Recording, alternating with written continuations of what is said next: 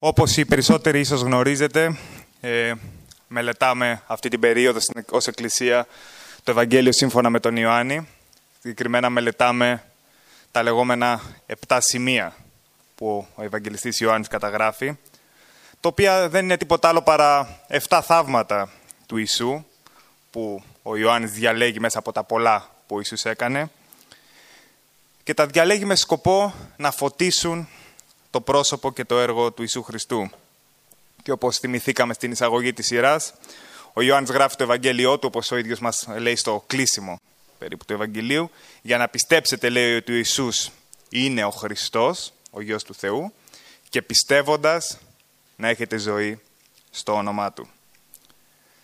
Και θυμόμαστε ότι η αφήγηση της διακονίας του Ιησού ξεκινάει και στο κεφάλαιο 2, στην Κανά της Γαλιλαίας, εκεί που ο Ιησούς μετατρέπει το νερό σε κρασί. Το πρώτο θαύμα είναι η αρχή των σημείων, λέει ο Ιωάννης, που ο Ιησούς φανερώνει τη δόξα Του και οι μαθητές Του πιστεύουν σε Αυτόν. Πάλι στην Κανά, είδαμε την προηγούμενη Κυριακή, πραγματοποιεί το δεύτερο θαύμα, η θεραπεία εκείνου του γιου, του αυλικού, μια θεραπεία εξ αποστάσεως. Και αποτέλεσμα ξανά του θαύματος είναι όλη η οικογένεια του αυλικού να πιστεύει, να πιστέψει στον Ιησού. Το σημείο ξανά οδηγεί σε πίστη. Και η σημερινή μας περικοπή, το σημερινό μας θαύμα που θα μελετήσουμε είναι από το πέμπτο κεφάλαιο του Ευαγγελίου σύμφωνα με τον Ιωάννη. Είναι τα πρώτα 15 εδάφια που περιγράφουν το θαύμα, θα διαβάσουμε και τα τρία επόμενα. Οπότε αν έχετε γραφές, με οποιοδήποτε μορφή, σας προτρέπω να τις ανοίξουμε μαζί στο Ευαγγέλιο σύμφωνα με τον Ιωάννη, στο πέμπτο κεφάλαιο και τα εδάφια 1 έως και 18. Ύστερα από αυτά, ήταν η γιορτή των Ιουδαίων και ο Ιησούς ανέβηκε στα Ιεροσόλυμα. Υπάρχει μάλιστα στα Ιεροσόλυμα, κοντά στην προβατική πύλη, μια μικρή λίμνη, που στα εβραϊκά ονομάζεται Βυθεσδά, η οποία έχει πέντε στοές. Σε αυτές ήταν κατάκητο ένα μεγάλο πλήθος από ανθρώπους που ασθενούσαν, από τυφλούς, χολούς, παράλυτους, που περίμεναν την κίνηση του νερού. Επειδή ένας άγγελος κατέβαινε κατά καιρούς στη μικρή λίμνη και τάραζε το νερό. Όποιος λοιπόν έμπαινε πρώτος, ύστερα από την ταραχή του νερού, γινόταν υγιής από οποιαδήποτε αρρώστια ανέπασχε. Ήταν δε εκεί κάποιος άνθρωπος που για 38 χρόνια έπασχε από ασθένεια. Αυτόν, μόλις τον είδε ο Ιησούς ότι ήταν κατάκητος και ξέροντας ότι πάσχει ήδη πολύ καιρό, του λέει «Θέλεις να γίνεις υγιής» Αυτός που ασθενούσε απάντησε σε αυτόν «Κύριε, δεν έχω άνθρωπο για να με βάλει μέσα στη λίμνη όταν το νερό ταραχτεί και ενώ έρχομαι εγώ, άλλος πριν από μένα κατεβαίνει». Ο Ιησούς λέει σε αυτόν «Σήκω επάνω, πάρε το κρεβάτι σου και περπάτα». Και ο άνθρωπος έγινε αμέσως υγιής και σήκωσε το κρεβάτι του και περπατούσε. Και ήταν Σάββατο εκείνη την ημέρα. Έλεγαν λοιπόν οι Ιουδαίοι στον θεραπευμένο είναι Σάββατο. Δεν σου επιτρέπεται να σηκώσεις το κρεβάτι. Αποκρίθηκες σε αυτούς. Αυτός που με γιάτρεψε είναι που μου είπε: Πάρε το κρεβάτι σου και περπάτα. Τον ρώτησαν λοιπόν: Ποιος είναι ο άνθρωπος που σου είπε: Πάρε το κρεβάτι σου και περπάτα; Και αυτός που γιατρεύτηκε δεν ήξερε ποιος είναι. Επειδή ο Ιησούς έφυγε απαρατήρητος για το λόγο ότι υπήρχε σε αυτόν τον τόπο ένα μεγάλο πλήθος. Ύστερα από αυτά ο Ιησούς τον βρίσκει στο ιερό και του είπε «Δες, έγινες υγιής. Στο εξής, να μην αμαρτάνεις, για να μην σου γίνει κάτι χειρότερο. Πήγε λοιπόν ο άνθρωπος και ανήγγειλε στους Ιουδαίους ότι ο Ιησούς είναι αυτός που τον γιάτρεψε. Και γι' αυτό οι Ιουδαίοι κατέτρεχαν τον Ιησού και ζητούσαν να το θανατώσουν, επειδή τα έκανε αυτά κατά το Σάββατο. Ο Ιησούς απάντησε προς αυτούς «Ο πατέρας μου μέχρι τώρα εργάζεται και εγώ εργάζομαι». Γι' αυτό λοιπόν οι Ιουδαίοι ζητούσαν περισσότερο να τον θανατώσουν επειδή όχι μόνο παρέβαινε το Σάββατο, αλλά και δικό του πατέρα έλεγε τον Θεό, κάνοντας τον εαυτό του ίσο με το Θεό. Κοιτώντας την ιστορία, κοιτώντας την αφήγηση αυτή, τα, είναι τα πρώτα τέσσερα εδάφια που μας περιγράφουν το σκηνικό της ιστορίας. Βρισκόμαστε στο βορειοανατολικό μέρος της Ιερουσαλήμ, είμαστε, λέει ο Ιωάννης, κοντά στην πύλη των προβάτων και μας βάζει ο Ιωάννης ένα κτίσμα κοντά στο ναό, την Πιθεσδά. Ουσιαστικά δύο τεχνητές λίμνες, δύο πισίνες φανταστείτε, η μία δίπλα στην άλλη, που χωρίζονται από μια στοά. Και τι συμβαίνει μέσα σε αυτό το χώρο; Ο ο Ιωάννης περιγράφει στο εδάφιο 3 ότι μέσα σε αυτές τις στοές και γύρω από τις λίμνες ήταν κατάκητο, λέει, ένα μεγάλο πλήθος από ανθρώπους που ασθενούσαν. Τώρα δεν ξέρω πόσο εύκολο είναι να φανταστούμε αυτή την εικόνα. Σκεφτείτε ένα μεγάλο χώρο και άνθρωποι γύρω-γύρω από μια πισίνα, από δύο πισίνες παντού ξαπλωμένοι, καθισμένοι, καταλαμβάνοντας κάθε χώρο που μπορούσαν. Και γιατί ήταν μαζεμένοι εκεί, να πω εξ αρχής, και αυτό είναι σημαντικό, ότι το δεύτερο μισό του εδαφίου 3, καθώς και το εδάφιο 4, δεν είναι μέρος του αρχικού κειμένου και πιθανότατα προσθέθηκαν αργότερα. Αυτό που διαβάζουμε δηλαδή στο, στις γραφές μας, ότι περίμεναν την κίνηση του νερού, επειδή ένας άγγελος κατέβαινε στη λίμνη και τάραζε το νερό και όποιος έμπαινε πρώτος γίνονταν καλά, αυτό δεν είναι μέρος της αφήγησης του Ιωάννη, δεν ανήκει στο αρχικό κείμενο, προσθέθηκε μάλλον αργότερα. Όσοι ενδεχομένως χρησιμοποιείτε το κριτικό κείμενο, δεν θα βρείτε αυτό το κομμάτι στην αφήγηση του Ιωάννη. Παρ' όλα αυτά, αν και αυτό, αυτή η εξήγηση δεν ανήκει στον Ιωάννη, δεν είναι εντελώς αυθαίρετη γιατί μας δείχνει το τι πίστευαν οι άνθρωποι ότι γινόταν σε αυτή τη λίμνη. Δεν ξέρουμε τι συνέβαινε στην πραγματικότητα. Πιθανόν η αναταραχή οφείλονταν σε, στις πηγές που τροφοδοτούσαν τη λίμνη. Επίσης, κάποιες εξοβιβλικές περιγραφές μιλούν για κόκκινο χρώμα στα νερά της, της λίμνης, οπότε υπάρχει πιθανότητα οι λίμνες να ήταν κάτι σε αυτό που λέμε σήμερα γιαματικά λουτρά. Και ίσως πράγματι να είχαν κάποιες θεραπευτικές ή πιο σωστά ανακουφιστικές ιδιότητες. Ακόμα βέβαια και αν πράγματι τα νερά είχαν τέτοιες ιδιότητες, προφανώς δεν θεράπευαν οποιαδήποτε ασθένεια. Η γνώση βέβαια των ανθρώπων τότε ήταν περιορισμένη, οπότε οι άνθρωποι πίστευαν ότι η κίνηση του νερού ήταν αποτέλεσμα επέμβασης αγγέλου και όποιος έμπαινε μέσα θα θεραπευόταν. Αυτό είναι το σκηνικό που εκτελεί η ιστορία μας. Ένα μέρος που όλοι οι άρχοντες και όσοι ήθελαν να είναι τελετουργικά καθαροί σίγουρα θα απέφευγαν. Σκεφτείτε μόνο τις συνθήκες υγιεινής που επικρατούσαν εκεί μέσα. Και είναι σε αυτό ακριβώς το μέρος που εμφανίζει το Ιησούς, ανάμεσα στους αρρώστους και μέσα σε αυτό το πλήθος προσπαθεί και εντοπίζει έναν άνθρωπο. Έναν απελπισμένο άνθρωπο.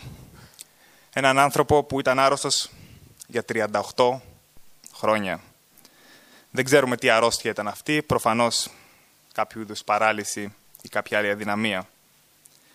Τώρα δεν ξέρω πώς μας ακούγονται τα 38 χρόνια, αλλά εκείνη την εποχή ο μέσος όρος ζωής ήταν αρκετά χαμηλότερος από το σημερινό και όταν οι άνθρωποι ζούσαν 40-50 χρόνια, το να είσαι 38 χρόνια άρρωστος, σήμαινε ότι είσαι άρρωστος πρακτικά όλη σου τη ζωή. Αλλά πέρα από την αρρώστια και την σοβαρότητά της, πρέπει να σκεφτούμε και την απελπισία του ανθρώπου. Είναι για 38 χρόνια που προσπαθεί να βρει θεραπεία. Για 38 χρόνια προσπαθεί να βρει θεραπεία στην κίνηση του νερού και περιμένει μάταια. Και ένα ακόμα τραγικό στοιχείο, Κύριε, δεν έχω άνθρωπο. Ο άνθρωπος εξαιτίας της φύσης της ασθένειάς του χρειάζεται βοήθεια για να μπει στη λίμνη, δεν έχει κανέναν, ίσως να μην έχει οικογένεια, συγγενείς, ίσως να μην του έχει μείνει κανείς συγγενής ζωντανός. Έχουμε λοιπόν έναν άνθρωπο καταδικασμένο εξαιτίας μιας ανία της ασθένειας, έναν άνθρωπο που ζητάει μάταια ένα θαύμα και δεν έχει κανέναν να τον βοηθήσει. Και είναι σε αυτόν τον άνθρωπο που έρχεται ο Ιησούς και τον ρωτάει «Θέλεις να γίνεις υγιής» Είναι μια απλή αλλά και ταυτόχρονα πολύ δυνατή ερώτηση. Μια ερώτηση που απευθύνεται ακριβώς στο πρόβλημα του ανθρώπου. Και ο άνθρωπος απαντά, κύριε, δεν έχω άνθρωπο να με ρίξει στη λίμνη. Όταν το νερό ταραχτεί, έρχομαι, εγώ πάω να μπω και ένα έρχεται άλλος πριν από μένα. Και από την απάντησή του καταλαβαίνουμε την απελπισία του, καταλαβαίνουμε ότι για εκείνον ο μόνος τρόπος θεραπείας είναι το νερό. Ο μόνος τρόπος για να λυτρωθεί από τα βάσανά του είναι η λίμνη με αυτή την αμφιλεγόμενη αποτελεσματικότητα. Και ο Ιησούς αναγνωρίζει την απελπισία του, αναγνωρίζει τον πόνο του και στο εδάφιο 8 του λέει «Σήκω, πάρε το κρεβάτι σου και περπάτα». Και είναι αυτή η απάντηση του Ιησού εντυπωσιακή, είναι γεμάτη εξουσία. Είναι εντυπωσιακή καταρχήν γιατί παρακάμπτει όλους τους ανθρώπινους τρόπους. Δεν χρειάζεσαι βοήθεια από άνθρωπο. δεν χρειάζεσαι να πέσεις πρώτο στο νερό. Δεν χρειάζεται καν το νερό. Ο λόγος του Ιησού είναι απόλυτα αρκετός. Και κάτι ίσως ακόμα πιο εντυπωσιακό. Δεν χρειάζεται καν η πίστη του ανθρώπου. Δεν χρειάζεται μια ανταπόκριση πίστης. Δεν τον ρωτάει ο Ιησούς, πιστεύεις ότι μπορώ να σε θεραπεύσω; Και δεν περιμένει μια απάντηση, ναι, ναι κύριε, πιστεύω ότι μπορείς να με θεραπεύσεις. Δεν υπάρχει τέτοιος διάλογος. Η εξουσία του Ιησού δεν εξαρτάται από τίποτα, ούτε περιορίζεται. Και αμέσως, λέει ο Ιωάννης, γίνεται αυτό που λέει ο Ιησούς. Ο άνθρωπος σηκώνεται, παίρνει το κρεβάτι του πάνω στο οποίο ήταν 38 ολόκληρα χρόνια και περπατάει. Η θεραπεία είναι πλήρης και ολοκληρωτική. Αυτό είναι το θαύμα. Το θαύμα που περιγράφει ο Ιωάννης ακολουθεί τα δύο προηγούμενα, τη μετατροπή του νερού σε κρασί, τη θεραπεία του γιου του αυλικού. Και βλέπουμε τον Ιησού να έχει την εξουσία, να έχει την εξουσία πάνω στη φθορά και στην αρρώστια. Αλλά όχι μόνο έχει την εξουσία, αλλά επιθυμεί να επέμβει στο πρόβλημα του ανθρώπου. Και μάλιστα αυτή τη φορά η πρωτοβουλία είναι δική του. Σε αντίθεση με τις δύο προηγούμενες επεμβάσεις. Το βλέπουμε. Ποιος είναι αυτός που ξεκινάει; Ποιος είναι αυτός που βρίσκει τον άλλον; Δεν πάει ο άρρωστος στον Ιησού, αλλά ο Ιησούς στον άρρωστο. Και όπως είπαμε ήδη, ο τρόπος του Ιησού είναι ανατρεπτικός. Ενεργεί πέρα και πάνω από τις προσδοκίες των ανθρώπων και μάλιστα εδώ χωρίς καν συγκατάθεση. Αλλά υπάρχει και κάτι ακόμα, κλείνοντας την αφήγηση του θαύματος. Είναι στο εδάφιο 14 που ο Ιησούς βρίσκει ξανά τον άνθρωπο στο ιερό και του λέει «Δες, έγινες υγιής, στο εξής να μην αμαρτάνεις για να μην σου γίνει κάτι χειρότερο». Και εκεί στο ναό ο Ιησούς συναντά ξανά τον άνθρωπο γιατί ξέρει ότι ο άνθρωπος έχει ένα ακόμα πρόβλημα. Ένα πρόβλημα πιο σοβαρό από την ασθένεια του σώματός του και ο Ιησούς ενδιαφέρεται και για αυτό το πρόβλημά του. Δεν περιορίζεται μόνο στη θεραπεία του σώματος, αλλά του μιλάει και για τη θεραπεία της ψυχής του. Και αυτό που του λέει προφανώς δεν είναι ότι πρόσχε μην αμαρτάνεις γιατί θα σε βρει μια χειρότερη ασθένεια. Ο Ιησούς του μιλάει για την κρίση του Θεού που είναι συνέπεια της αμαρτίας ο Ιησούς αναζητά για δεύτερη φορά τον άνθρωπο για να του επισημάνει το μεγαλύτερο πρόβλημά του. Αυτά για το θαύμα. Και μέχρι εδώ όλα είναι καλά. Ένας άρρωστος χωρίς ελπίδα βρίσκει ολοκληρωτική θεραπεία μέσα από το Λόγο του Θεού. Μια πολύ όμορφη ιστορία, αντίστοιχη με το προηγούμενο κεφαλαίου, με ένα πολύ ωραίο τέλος.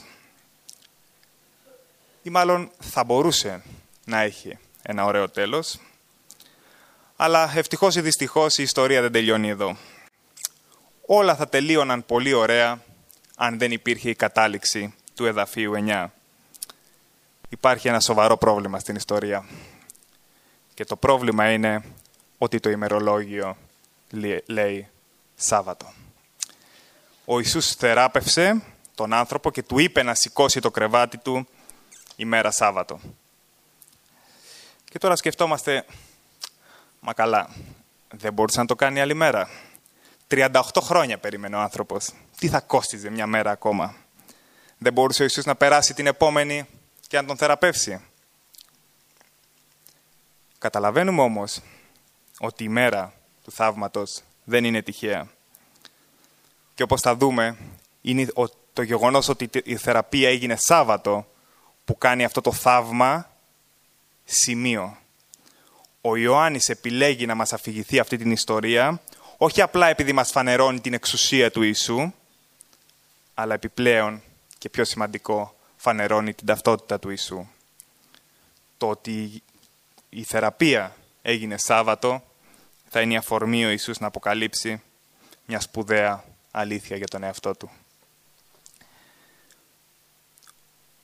Ο άνθρωπος λοιπόν, κατά το λόγο του Ιησού, παίρνει το κρεβάτι του. Στην πραγματικότητα, ένα ψάθινο στρώμα ήταν. Φεύγει. Περνάει, λέει, κοντά από τους Ιουδαίους. Και όταν λέμε Ιουδαίοι, εννοούμε τη θρησκευτική εξουσία. Αυτό είναι ο Ιωάννης. Και οι θρησκευτικοί ηγέτες βλέπουν έναν άνθρωπο να κουβαλάει το υπόστρωμά του και να περπατάει και του ζητούν εξηγήσεις. Και η αφήγηση συνεχίζει από το εδάφιο 10. Έλεγαν λοιπόν οι Ιουδαίοι στον θεραπευμένο: Είναι Σάββατο, δεν σου επιτρέπεται να σηκώσεις το κρεβάτι. Και τους λέει: Αυτός που με γιάτρεψε είναι αυτός που μου είπε: Πάρε το κρεβάτι και περπάτα. Και τον ρώτησαν: Ποιος είναι αυτός που σου είπε: Πάρε το κρεβάτι και περπάτα. Αυτός που γιατρεύτηκε δεν ήξερε ποιος είναι. Μετά συναντάει τον Ιησούς στο ναό, το που είπαμε και πριν.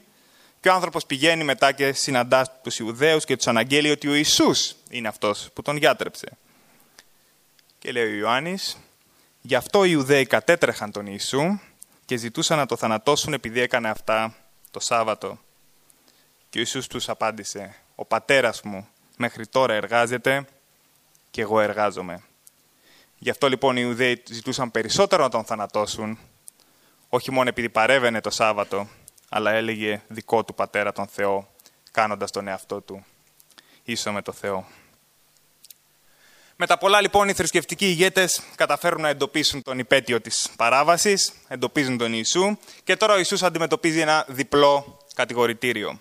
Η θρησκευτική εξουσία τον κατηγορεί για δύο πράγματα. Πρώτη κατηγορία, εδάφιο 16. Με αυτό που έκανες παραβιάζεις το Σάββατο. Τώρα, οι Ιουδαίοι ακούν ότι κάποιος θεράπευσε έναν άνθρωπο και η ερώτησή τους είναι ποιος σου είπε να σηκώσεις το κρεβάτι; Και, αυτός, και ο άνθρωπος τους λέει, αυτός που με θεράπευσε μου είπε να σηκώσω το κρεβάτι. Και, η ερώτηση, και οι Ιουδαίοι ρωτούν, ποιος είναι αυτός λοιπόν που σου είπε να σηκώσεις το κρεβάτι; Αυτό που εντυπωσιάζει τους Ιουδαίους δεν είναι ότι ένας άνθρωπος θεραπεύτηκε, αλλά ότι ένας θεραπευμένος άνθρωπος κουβαλάει ένα κρεβάτι. Και τι είναι αυτό που έκανε ο Ιησούς, τι είναι αυτό για το οποίο κατηγορείται; Όχι πρώτα ότι θεράπευσε, αυτό θα έρθει μετά, αλλά ότι είπε σε κάποιον να σηκώσει το στρώμα του. Και είναι ενδιαφέρον να σκεφτούμε εδώ ότι ο Ιησούς δεν κατηγορείται για παράβαση του νόμου, αλλά για παρακίνηση παράβασης του νόμου. Και ο Ιησούς απαντάει στην κατηγορία αυτή στο εδάφιο 17. Ο πατέρας μου μέχρι τώρα εργάζεται και εγώ εργάζομαι. Με αυτό που έκανες, του λένε οι Ιουδαίοι, παραβίασες το Σάββατο. Δεν έχεις αυτό το δικαίωμα. Και ο Ιησούς απαντά, κάνετε λάθος. Αφού ο πατέρας μου εργάζεται, πρέπει και εγώ να εργάζομαι. Και λίγο μετά στο εδάφιο 19 που δεν διαβάσαμε θα πει δεν μπορεί ο Υιός να κάνει τίποτα από μόνος του αν δεν βλέπει τον πατέρα να το κάνει αυτό. Επειδή όσα κάνει εκείνος, αυτά παρόμοια κάνει και ο Υιός. Κάνω ό,τι βλέπω, κάνω ό,τι έμαθα από τον πατέρα. Το επιχείρημα του Ιησού είναι το εξής. Ο Θεός εργάζεται διαρκώς, ενεργεί διαρκώς, διατηρεί τον κόσμο διαρκώς και εργάζεται προφανώς και το Σάββατο. Μήπως αυτό κάνει τον Θεό παραβάτη του νόμου; Όχι. Άρα αφού ο Θεός εργάζεται το Σάββατο, έτσι και εγώ μπορώ να εργαστώ το Σάββατο. Θα ήθελα να σταθούμε σε αυτή την απάντηση του Ιησού. Ο Ιησούς, απαντώντας στους Φαρισαίους, δεν μπαίνει σε συζήτηση ερμηνείας της εντολής του Σαββάτου. Δεν μπαίνει στη διαδικασία να τους εξηγήσει ότι κατάλαβαν λάθος την εντολή. Και αν ψάξουμε τα βιβλία του νόμου, προφανώς δεν θα βρούμε καμιά εντολή για περιορισμό μεταφοράς υποστρωμάτων ημέρα Σάββατο. Ο άνθρωπος δεν παραβίασε καμία βιβλική οδηγία. Αυτό που παραβίασε ήταν μία από τις αναρρύθμιτες παρεμφερείς παραδόσεις. Θυμάστε ένα περιστατικό που περιγράφουν οι υπόλοιποι Ευαγγελιστές, που οι μαθητές περνάνε μέσα από τα χωράφια και τρώνε τα, τα στάχια και, τους, και του λένε καλά αυτοί τρώνε χωρίς να έχουν πλύνει τα χέρια τους. Και λέει ο Ιησούς τότε, αφήσατε τις εντολές του Θεού και ασχολείστε με τις παραδόσεις των ανθρώπων κλπ. κλπ. Όμως στην αφήγησή μας εδώ, ο Ιησούς δεν μπαίνει σε καμία τέτοια συζήτηση. Επίσης, και αυτό είναι ίσως πιο εντυπωσιακό, ο Ιησούς δεν αντιδρά καν στην υποκρισία τους. Βλέπουν έναν θεραπευμένο άνθρωπο και αντί να θαυμάσουν τη θεραπεία, τον ρωτάνε ποιος του είπε να σηκώσει το κρεβάτι. Θυμάστε, ο Μάρκος καταγράφει ένα παρόμοιο περιστατικό με έναν άνθρωπο που έχει το χέρι του παράλυτο. Και είναι μέσα στη συναγωγή και είναι Σάββατο και τους ρωτάει ο Ιησούς αυτούς που τον κοιτάνε έτοιμοι να τον κατηγορήσουν. Είναι σωστό να θεραπεύει κάποιος το Σάββατο, να κάνει καλό ή κακό; Και εκείνοι λέει σιωπούσαν. Και καθώς τους κοίταξε λέει ολόγυρα, οργίστηκε λυπούμενος για την πόρωση της καρδιάς τους και θεραπεύει τον άνθρωπο. Ο Ιησούς οργίζεται για τη σκληρότητα της καρδιάς τους. Αλλά στην αφήγησή μας, ο Ιησούς δεν μπαίνει σε καμία τέτοια συζήτηση. Ο Ιωάννης δεν αναφέρει τίποτα αντίστοιχο. Γιατί η έμφαση του Ιωάννη είναι αλλού. Η έμφαση δεν είναι στη σκληροκαρδία των ανθρώπων, ούτε στη λάθος ερμηνεία του νόμου. Η έμφαση του Ιωάννη είναι στην ταύτιση του Ιησού με τον Πατέρα Θεό. Η ουσία της αντιπαράθεσης δεν είναι αν επιτρέπεται να κουβαλάμε στρώματα το Σάββατο. Η ουσία της αντιπαράθεσης είναι για το ποιος είναι αυτός που δίνει την εντολή αυτή, ποιος είναι αυτός που έχει μια τέτοια εξουσία. Αυτός που έχει εξουσία πάνω στο Σάββατο είναι αυτός που το δημιούργησε, ο Θεός. Και αν ο Θεός Πατέρας εργάζεται, θα πει ο Ιησούς, τότε και ο Υιός πρέπει να εργάζεται. Δεν κάνω τίποτα περισσότερο από αυτό που κάνει ο Πατέρας μου. Και η απάντηση αυτή του Ιησού οδηγεί στη δεύτερη κατηγορία. Και η δεύτερη κατηγορία που του προσάπτουν είναι ότι δικό του πατέρα έλεγε τον Θεό, κάνοντας τον εαυτό του ίσο με το Θεό. Και οι θρησκευτικοί ηγέτες αντιδρούν, σκανδαλίζονται γιατί ο Θεός, ο Ιησούς ονομάζει τον Θεό πατέρα. Και η αλήθεια είναι ότι αυτό που κάνει ο Ιησούς είναι αρκετά συνήθιστο. Οι Εβραίοι είναι αλήθεια ότι είχαν την εικόνα του Θεού ως πατέρα, αλλά σε καμία περίπτωση όχι με τέτοια οικειότητα. Ο Θεός εμφανίζεται ως πατέρας στην Παλαιά Διαθήκη, αλλά βασικά εμφανίζεται πατέρας όλου του λαού. Έτσι στην προσευχή τους θα έλεγαν «πατέρα μας», όπως η προσευχή που διδάσκει ο Ιησούς. Επίσης μπορεί να έλεγαν στην προσευχή τους «πατέρα μου», αλλά θα έβαζαν και κάποιο επίθετο, κάποιον προσδιορισμό, για να δώσουν κάποια απόσταση. Θα έλεγαν «ουράνιε πατέρα μου», για παράδειγμα. Ώστε να κάνουν ξεκάθαρο ότι από αυτού τον Θεό υπάρχει μια απόσταση. Και τώρα ο Ιησούς έρχεται και λέει, με πάρα πολύ άνεση, «Ο πατέρας μου». Μια έκφραση που υπάρχει μεν στην Παλαιά Διαθήκη, αλλά είναι σπανιότατη. Και είναι μια έκφραση υπερβολικής έως και βλάσφημης οικειότητας. Εξού και η αντίδραση των Ιουδαίων. Και ο Ιησούς απαντάει στην κατηγορία αυτή στα επόμενα εδάφια από την περικοπή μας, από το εδάφιο 19 μέχρι το τέλος του κεφαλαίου 5, ένας μεγάλος λόγος του Ιησού. Δεν θα σταθούμε στα εδάφια αυτά. Είναι εκεί που ο Ιησούς απαντάει σε αυτή την κατηγορία. Θα μιλήσει για την ενότητά του με τον Πατέρα, για τη θεϊκή του εξουσία, για ζωή και κρίση και θα επικαλεστεί τις μαρτυρίες, τις μαρτυρίες του Ιωάννη, τη μαρτυρία των έργων του και τη μαρτυρία που δίνει ο ίδιος ο Πατέρας για Αυτόν. Και κάπως έτσι κλείνει η αφήγησή μας. Είπαμε ότι το Σάββατο δεν ήταν κατά λάθος. Το θαύμα που έγινε Σάββατο δίνει αφορμή όχι μόνο να φανερωθεί η εξουσία του Ιησού, αλλά πολύ περισσότερο η ταυτότητα του Ιησού. Ο Ιωάννης θέλει να μας φανερώσει μια αλήθεια για τον Ιησού. Και η αλήθεια αυτή είναι ότι ο Ιησούς είναι ο Υιός του Θεού και εργάζεται τα έργα του Πατέρα Του. Ο Ιησούς δεν είναι απλά ένας σοφός δάσκαλος, δεν είναι απλά ένας σημαντικός απεσταλμένος. Ο Ιησούς είναι ο Υιός του Θεού και όπως θα πει λίγο παρακάτω έχει εξουσία, την εξουσία από τον Πατέρα προς ζωή και προς κρίση.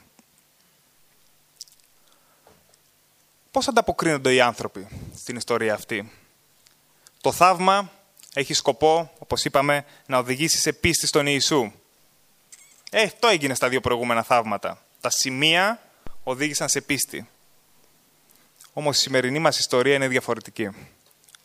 Περνάμε σε μια διαφορετική φάση της διακονίας του Ιησού και από εδώ και πέρα περνάμε σε εναντίωση. Το θαύμα είναι ένα σημείο που δεν οδηγεί σε πίστη. Είναι ένα σημείο που οδηγεί σε εναντίωση.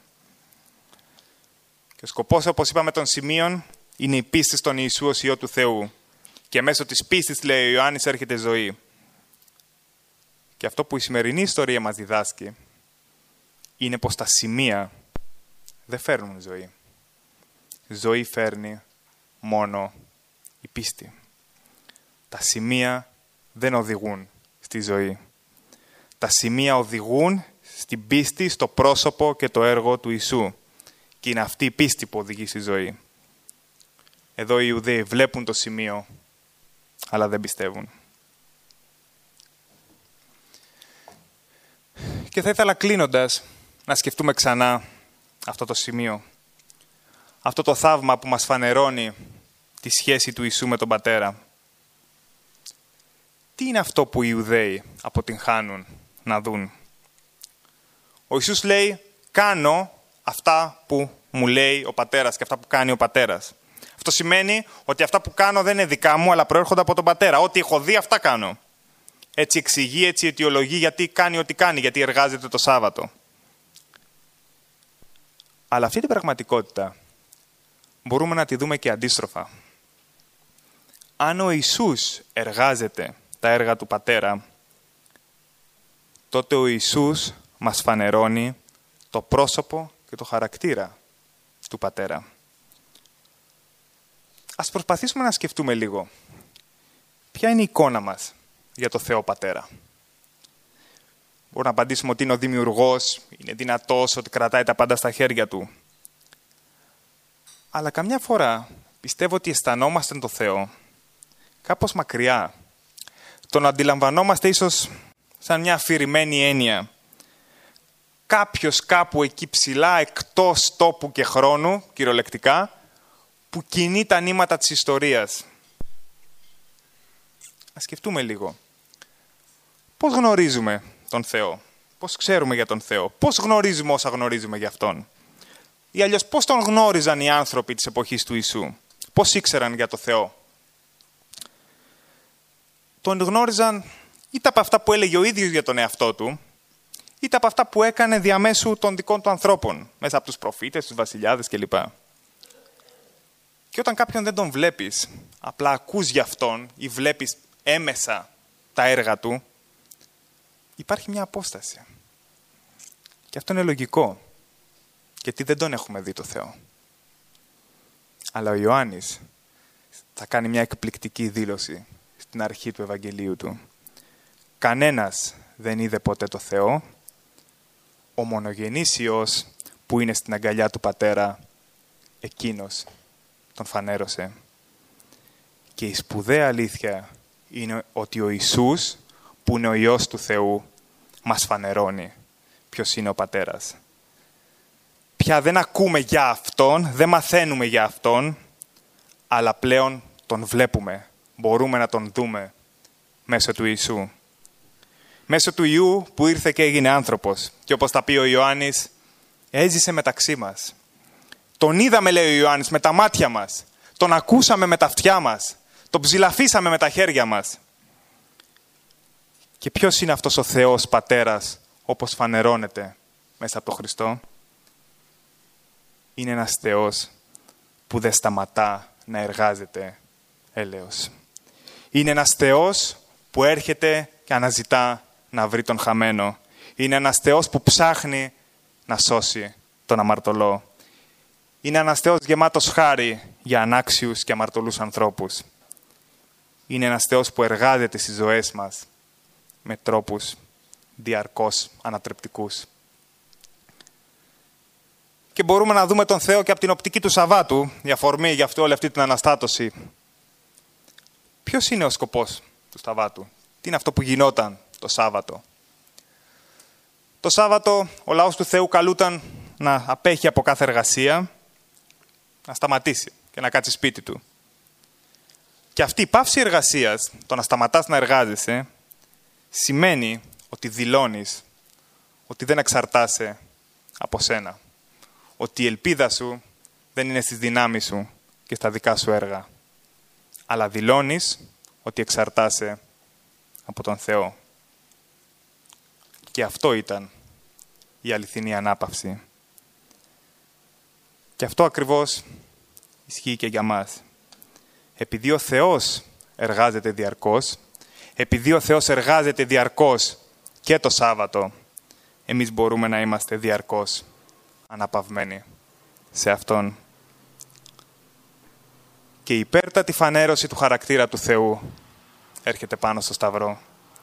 Εκεί που ο Υιός του Θεού πεθαίνει και είναι εκεί που ο Θεός Πατέρας τιμωρεί στο σώμα του Υιού τις αμαρτίες του κόσμου. Τις δικές σου και τις δικές μου. Και είναι πάνω στο Σταυρό και πάνω στον Χριστό που φανερώνεται με τον πλέον συγκλονιστικό τρόπο ο χαρακτήρας της αγάπης και της δικαιοσύνης του Θεού. Και είναι εξαιτίας του έργου του Ιού στο Σταυρό που μπορούμε αυτόν τον Θεό, όπως ο Χριστός, να τον λέμε Πατέρα. Είναι ο Θεός που φανερώνεται Χριστό, όπως ξανά θα πει ο Ιωάννης, ώστε να έχουμε κοινωνία μαζί Του. Γιατί ο Υιός δεν ήρθε μόνο να φανερώσει τον Πατέρα, αλλά πολύ περισσότερο να μας οδηγήσει σε μια σχέση μαζί Του. Οι Ιουδαίοι αποτυγχάνουν να αναγνωρίσουν αυτή την αλήθεια. Αποτυγχάνουν να δουν τις μαρτυρίες για τον Υιό. Αλλά το ερώτημα παραμένει για τον καθέναν από εμάς σήμερα. Πώς στέκεσαι μπροστά στην αλήθεια αυτή; Πιστεύεις ότι ο Ιησούς είναι ο Γιος του Θεού; Όποιος πιστεύει στον Υιό έχει τη ζωή, θα πει ο Ιωάννης. Όποιος δεν πιστεύει στον Υιό έχει ήδη κρυθεί. Δεν υπάρχει ενδιάμεσος δρόμος. Και όσοι από εμάς αυτό το πιστεύουμε, ας ευχαριστήσουμε σήμερα το πρωί τον Θεό για τη ζωή που μας έχει ήδη από τώρα χαρίσει μέσα από το Γιο Του. Και όσοι από εμάς ίσως έχουμε ακόμα ερωτηματικά, ίσως έχουμε ακόμα αμφιβολίες, ας στραφούμε σε Αυτόν που ήρθε να μας ψάξει και ψάχνει ακόμα να μας βρει. Είναι έτοιμος να εργαστεί κάθε στιγμή τέλεια σχέδια στη ζωή σου και πολύ περισσότερο να σου χαρίσει την αληθινή ζωή.